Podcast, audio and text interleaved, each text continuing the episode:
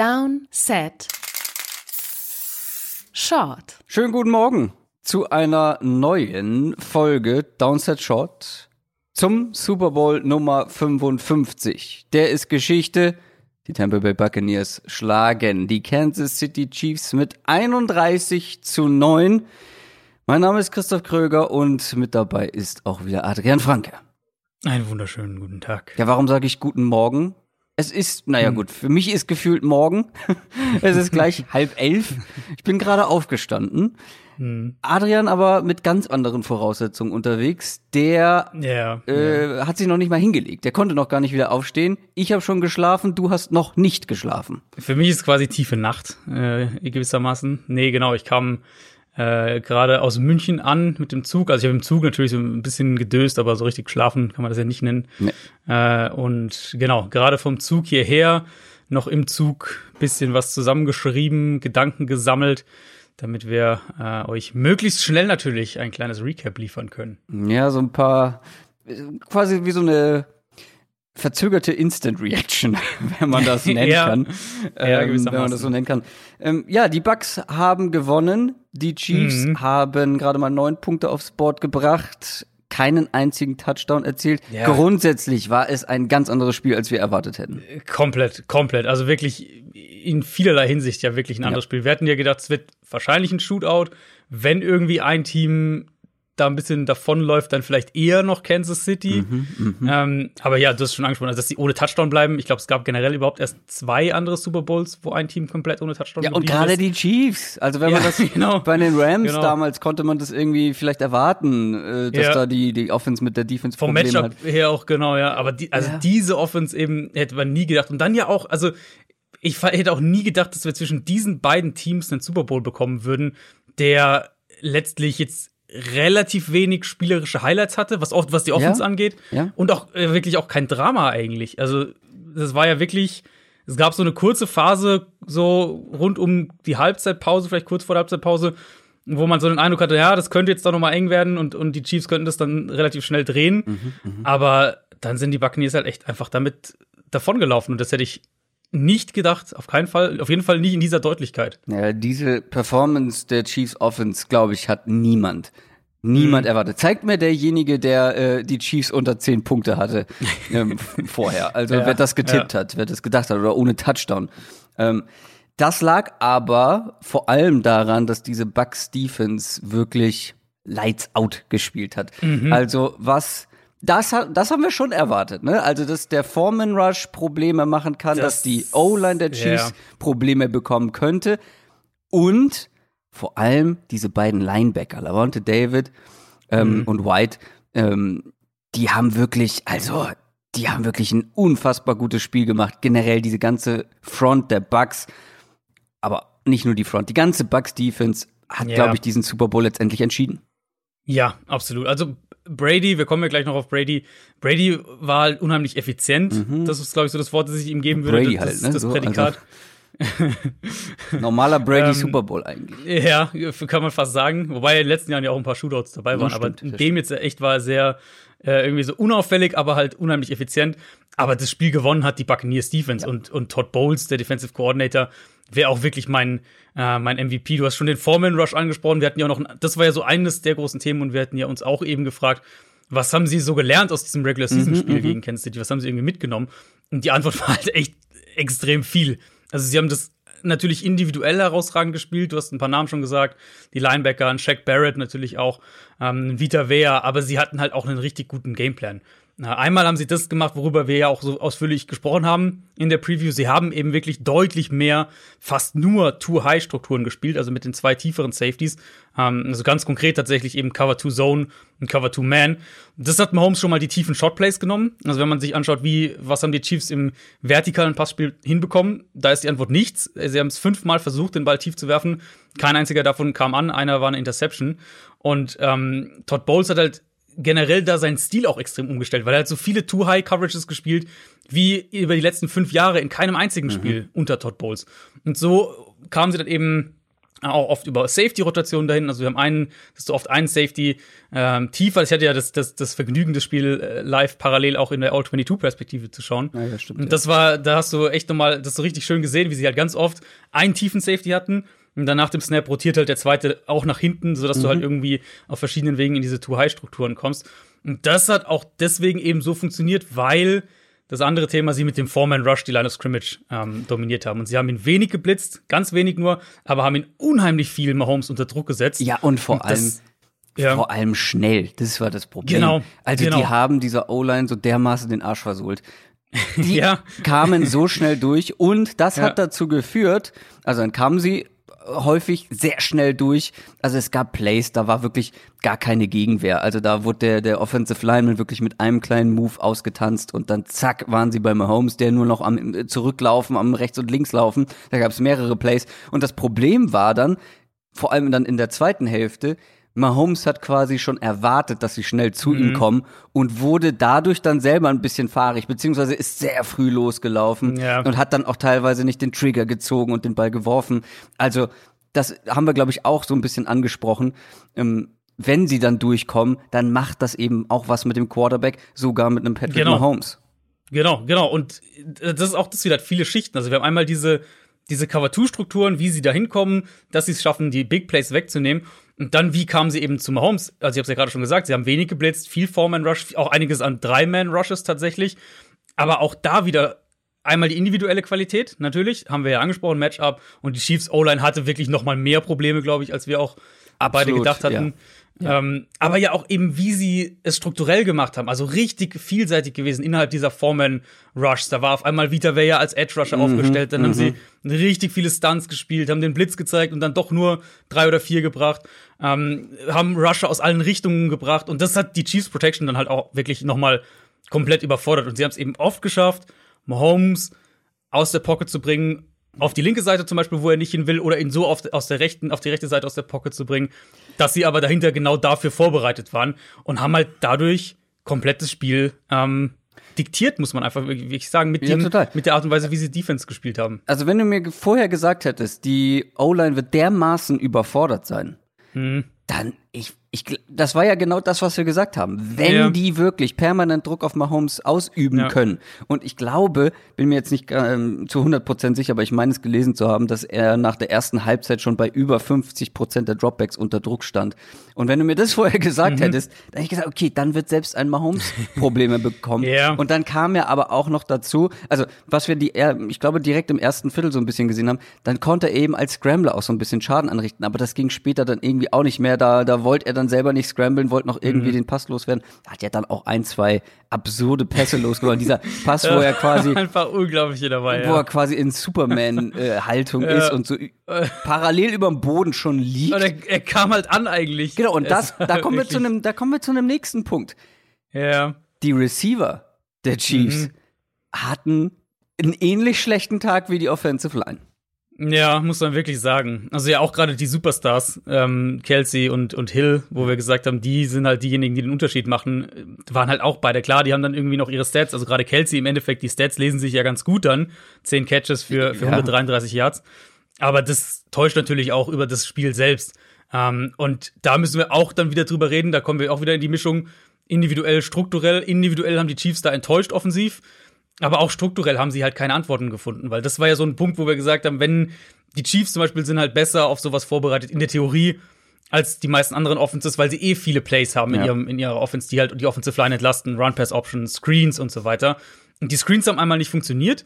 Ähm, und dann schien es mir eher der Plan der Chiefs zu sein, eben das Feld in die Breite zu ziehen, Mahomes den Ball schnell zu werfen zu lassen. Wahrscheinlich auch gerade in Reaktion eben auf die Blitz-Looks und die Blitz, die Blitzes, die sie vermutet haben, die von den Buccaneers kommen. Und das Resultat eben war, dass Kansas City bei über 90 Prozent seiner Dropbacks eine Five-Man-Protection genutzt hat. Also nur, nur die Offensive Line quasi mhm. in Protection. Das ist der dritthöchste Wert seit 2016. 92 Prozent waren es insgesamt. Ähm, der dritthöchste Wert an Five-Man-Protections seit 2016, seitdem Next Gen Stats diese Daten ermittelt. Und das ist natürlich schon extrem, wenn du dir dann überlegst, wie dieses Mismatch halt auch noch diese Fünf-Man-Protection gegen den Four-Man-Rush ähm, auf individueller Ebene war. Und ja, dann eben Kelsey, der einige Male nicht gut aussah, Hill, der überhaupt nicht sich outside freilaufen konnte. Der hatte, wenn wir auf die Catches ähm, outside the numbers, also außerhalb der, der Zahlen der, der Field Numbers auf dem Feld ähm, gucken, wo er die Bugs ja im ersten Spiel so verbrannt hat oft, hat er zwei Catches für drei Yards in dem Spiel. Mhm. Und das lag eben daran, dass die Buccaneers einfach auch noch, das kam auch noch mit dazu, richtig, richtig gute Coverage gespielt haben. Mahomes musste unheimlich viel in enge Fenster werfen, ähm, hat davon auch nicht viele getroffen. Also das kam dann auch noch mit dazu, hat von den engen Fenster, äh, Tight Window Pässen, ähm, hat er nur ganz wenige getroffen. Ich glaube sogar nur einen. Sprich, wir haben konstant enge Coverage plus einen Foreman Rush, der schwer lesbar ist, aber ohne den Blitz gewinnt. Und das Ergebnis eben war, Mahomes musste ganz oft aus der Pocket flüchten, musste versuchen, was zu kreieren. Ähm, und da habe ich noch eine absurde Zahl dazu, als vielleicht als Abschluss für den Themenkomplex, auch von Next, Next Gen Stats. Und zwar hat Mahomes im Super Bowl insgesamt 497 Yards zurückgelegt bevor er den Ball geworfen hat oder gesackt wurde. Das ist der höchste Wert auch in der Next Gen Stats Era seit 2016. Und das war eben, weil er dauernd aus der Pocket rausgetrieben wurde, versucht hat noch irgendwas zu machen und dann eben aber diese Würfe außerhalb der Pocket auch von den Bugs dahinter sehr gut verteidigt wurden. Also von denen ähm, kamen auch ganz viele nicht an eben. Ja, und auf der anderen Seite Du hast es schon, an, schon angedeutet, Tom Brady wahnsinnig effizient. Man hat extrem wenig mhm. von den Receivern auch gesehen, ne? Von Godwin, von Evans. Ja, ähm, ja. Ich weiß gar nicht, äh, hatten die anderen äh, Receiver überhaupt einen Catch? Also ähm, Brown hatte natürlich ein paar. Stimmt, aber, Brown. Äh, es war halt, äh, es war die Gronk Show im Endeffekt. Letztendlich war es die Brady Gronk Show und äh, ja. ach, fast ein bisschen wie gescriptet. Ähm, aber wenn wir über die Bucks Offense sprechen und dann auch gleich die Chiefs Defense, müssen wir glaube ich eine Sache zuerst mal wieder ansprechen. Leider. Was musste ich bei Twitter alles lesen, äh, was Tom Brady wieder mit den Refs gemacht hat und wie sie die Bucks bevorzugen und ich halte es nicht aus. Ähm, ich kann verstehen, dass man nach der ersten Halbzeit und vor allem dann vor der Halbzeit, wenn man für die Chiefs war, ein bisschen gereizt war. Kann ich absolut also, verstehen. Ja, ja. Aber dann muss man im Nachhinein auch noch mal gucken, wie viele Flaggen, wie viele unverdiente Flaggen waren vielleicht in der zweiten Halbzeit dabei. Und ich habe es dann auch getwittert. Ja, diese Flags waren kleinlich und da waren auch einige dabei, die ich so nie geworfen hätte. Ich bin ja eher einer, der äh, ein bisschen Körperkontakt haben will äh, im Football, ähm, die ich nicht geworfen hätte. Aber ja. die Chiefs, gerade in der Defense, haben das einfach super, super dämlich auch zum, in vielen Situationen Richtig. gespielt. Viel haben, zu sloppy. Ja. Du darfst ja. in manchen Situationen nicht reingehen. Zum Beispiel die Tyron Matthew Pass Interference. Du darfst dich einfach nicht so ihm in den Weg stellen und auch noch hin mhm. zum Spieler gehen. Ist egal, ob der Bass, dann habe ich ganz oft gelesen, ja, war doch uncatchable, den hätte er niemals gefangen. Dieses uncatchable ist sowieso ein sehr dehnbarer Begriff bei den bei den NFL Refs und das nicht erst seit gestern. Also, du ja. musst in manchen Situationen viel viel cleverer spielen und die Chiefs Defense hat das ja eigentlich grundsätzlich gar nicht schlecht gemacht, aber am Ende waren es fast 100 Yards durch Strafen und mhm. da kannst du das nicht alles den Refs vorwerfen. Du musst in vielen Situationen einfach viel cleverer spielen. Die hat, ja, sie hatten in der ersten Halbzeit hatten sie, hatten die Chiefs fast genauso viele äh, Penalty Yards wie die Buccaneers in dreieinhalb Playoff-Spielen insgesamt. Ja. Ähm, und klar, also ich würde schon auch sagen, ich, ich verstehe da den, den Ärger von Chiefs-Fans. Ja, weil was ich, also was ich halt sagen würde, was du ja auch gerade so ein bisschen hast durchklingen lassen, ist eben, dass die Strafen, oder das ist, das ist kleinlicher gepfiffen wurde als die ganze restliche Saison. Also gerade diese Holding-Geschichten haben wir ja auch einige Male thematisiert, ja, ja. wurden dieses Jahr wesentlich lockerer gepfiffen. Und normalerweise ist, ist, es halt, ja so, dass sie wurden halt total unterschiedlich gepfiffen. Das ist ja wie immer das Problem. Also es ja, gab Spiele, also da habe ich schon ein paar solche ähm, kleinlichen Holding-Calls gesehen aber es ist halt insgesamt, keine ganz keine keine Linie drin so richtig. Genau, also ins, insgesamt vom vom wenn wir es gesamt betrachten sozusagen, war ja war Holding eine der Sachen, die halt dieses Jahr eher lockerer gepfiffen wurde. Klar, es gibt dann immer mal Ausnahmen, aber grund grundsätzlich war das eine der Dinge, die die eher ein bisschen lockerer gehalten wurde. Und vor allem ist ja normalerweise so, das kann man sich natürlich nicht drauf berufen, aber so von der so eine so eine grobe Pi mal Daumen Regel, dass ja im Super Bowl eher noch mehr durchgehen lassen wird und die Refs weniger pfeifen.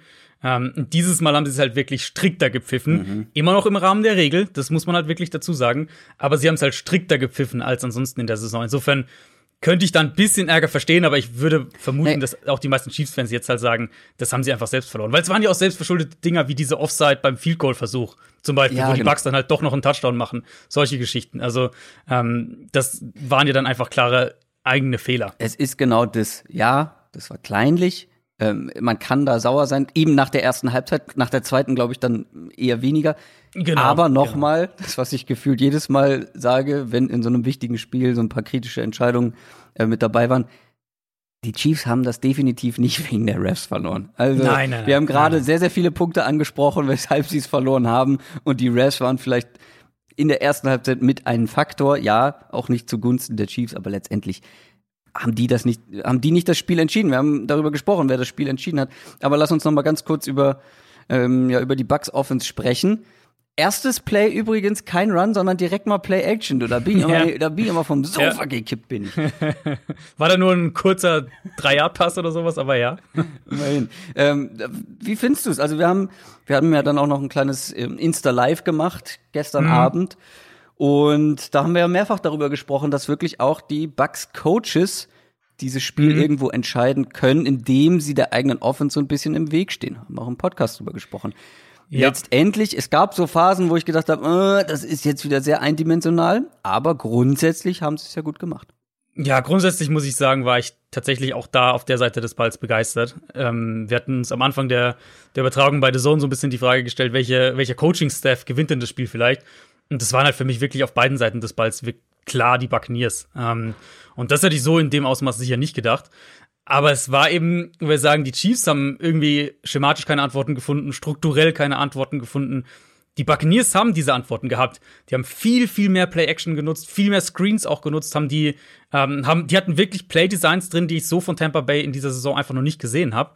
Ähm, Gerade was sie mit Pull-Blockern gemacht haben, dann darauf aufbauend eben Play-Action. Also war einmal dieser, dieser Gronk-Pass über die Mitte, weiß nicht, ob du dich erinnerst, wo er so komplett offen war und dann gerade so noch am Schuh getackelt wird. Mhm. Ähm, das war so ein, so ein Play-Action-Pass, den hatte ich auch in, in der, in der Zone-Übertragung dann ähm, genauer analysiert, wo sie wirklich den Center pullen und beide Safeties springen halt voll drauf an, weil das hast du von Tampa Bay kaum gesehen bisher in der mhm. Saison. Und beide Safeties springen voll drauf an. Und dann kommt halt der Pass über die Mitte, wo Gronk komplett frei ist. Oder auch der, der, äh, ich weiß gar nicht mehr, einer, einer der, ich glaube, der zweite Touchdown von Gronk müsste es gewesen sein, ähm, wo sie diesen Play-Action-Pass zu Gronk werfen und, und diesen kurzen, also wo Brady wirklich nur den Ball quasi äh, ein, ein ausgedehnter Handoff ist auch da nutzen sie eben Gronk, der sich in Bewegung setzt hinter der Line of Scrimmage und Brady, der eine Run-Pass-Option auch tatsächlich spielt. Auch das eigentlich ja so ein, so ein Chiefs-Element.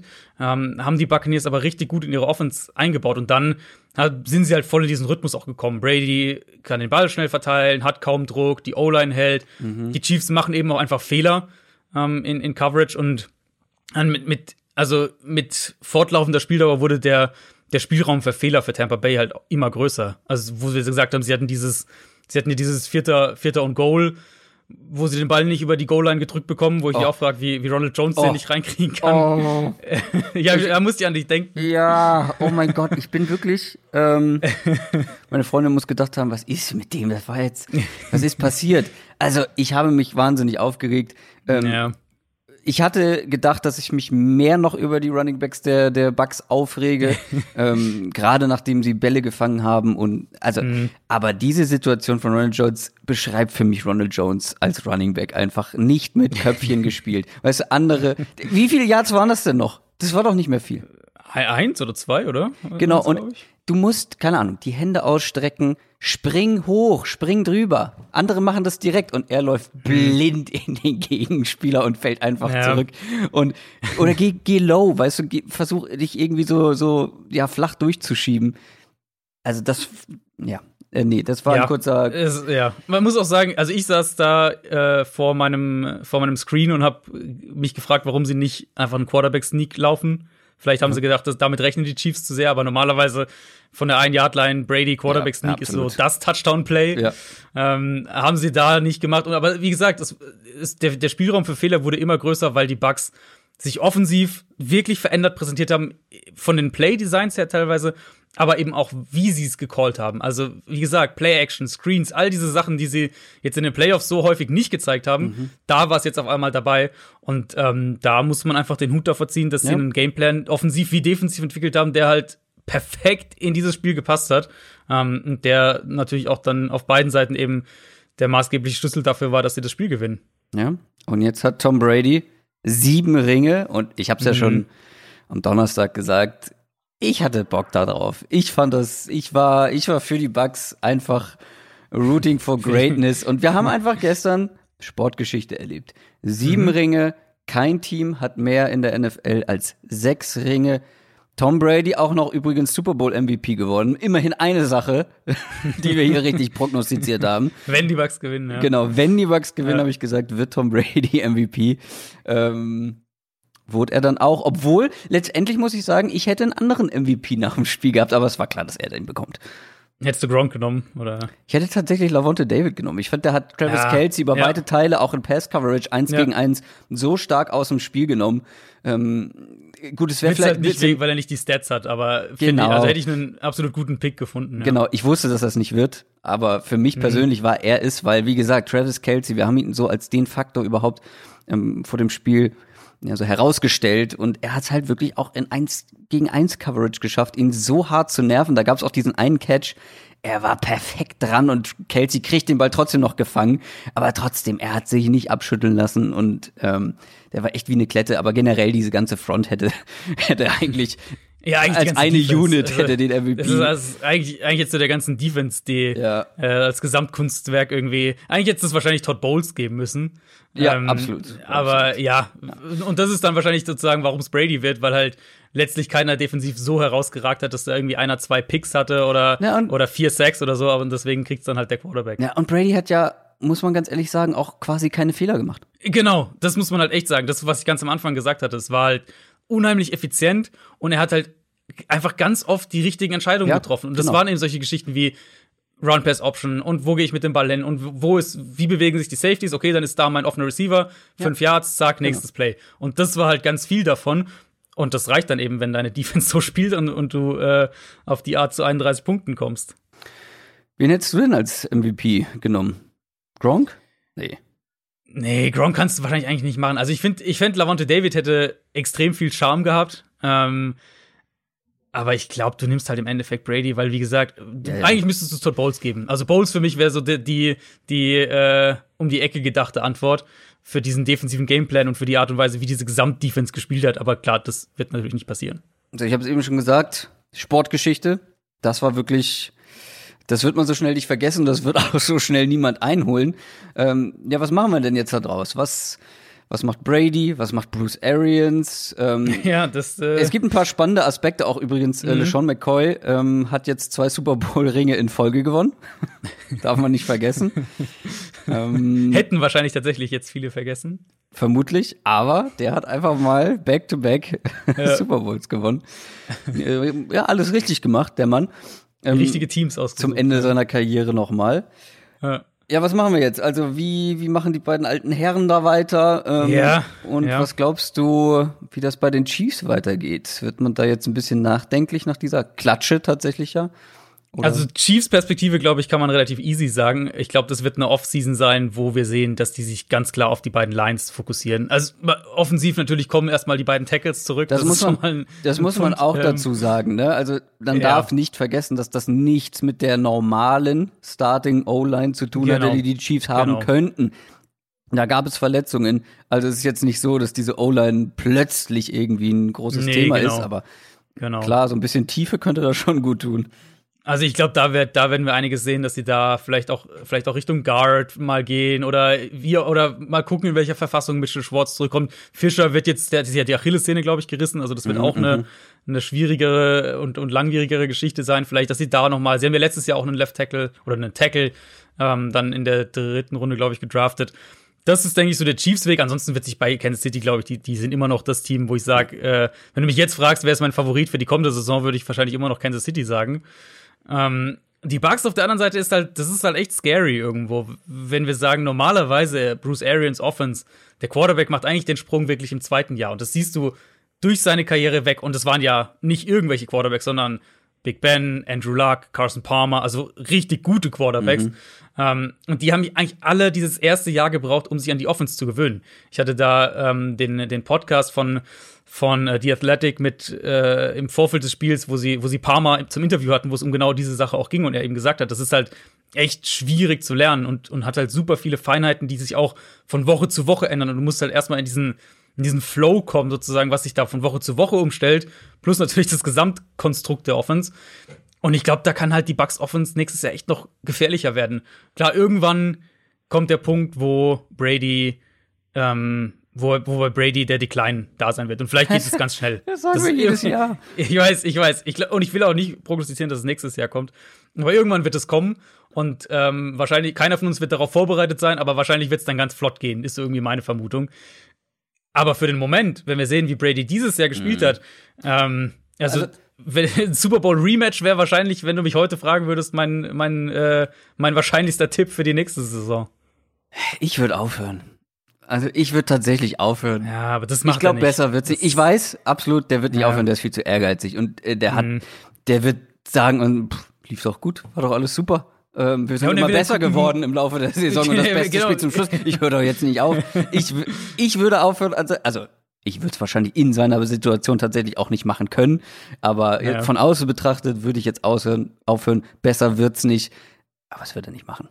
Hätte man halt, hätte man ja auch nach einem der vielen Patriots-Titel in den letzten fünf Jahren sagen können. Ja, weil jetzt ist es halt, boah, noch mal, jetzt, jetzt ist halt echt noch mal ein anderes Level, ja. weißt du? Ähm, mit einem neuen Team, direkt im ersten Jahr, mehr ja, Ringe klar. als jedes Team. Klar. Aber ich glaube, er will das halt pushen, um zu schauen, wie weit kann er, also er ist ja jetzt schon sozusagen in, in Uncharted Territory mit äh, 43, ja. so zu spielen und ja. so weiter, ältester Spieler, Super Bowl, MVP und so weiter, alles. Also sind ja alles jetzt, jedes, jedes neue, jede neue Bestmarke ist jetzt eine historische Bestmarke quasi, ja. vom Alter, von der Altersperspektive gesehen. Und ich glaube, Brady will halt einfach gucken, wie weit er das noch pushen kann. Und das ist tatsächlich, denke ich, sein, sein primärer Antrieb. Das glaube ich auch. Der Mann ist einfach competitive ohne Ende.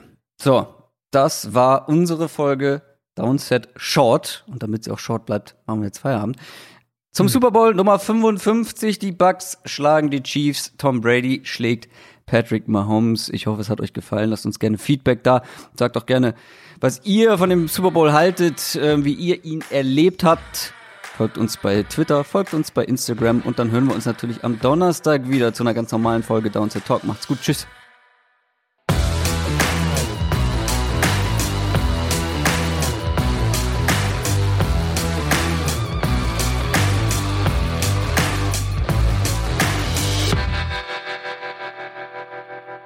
Ciao, ciao.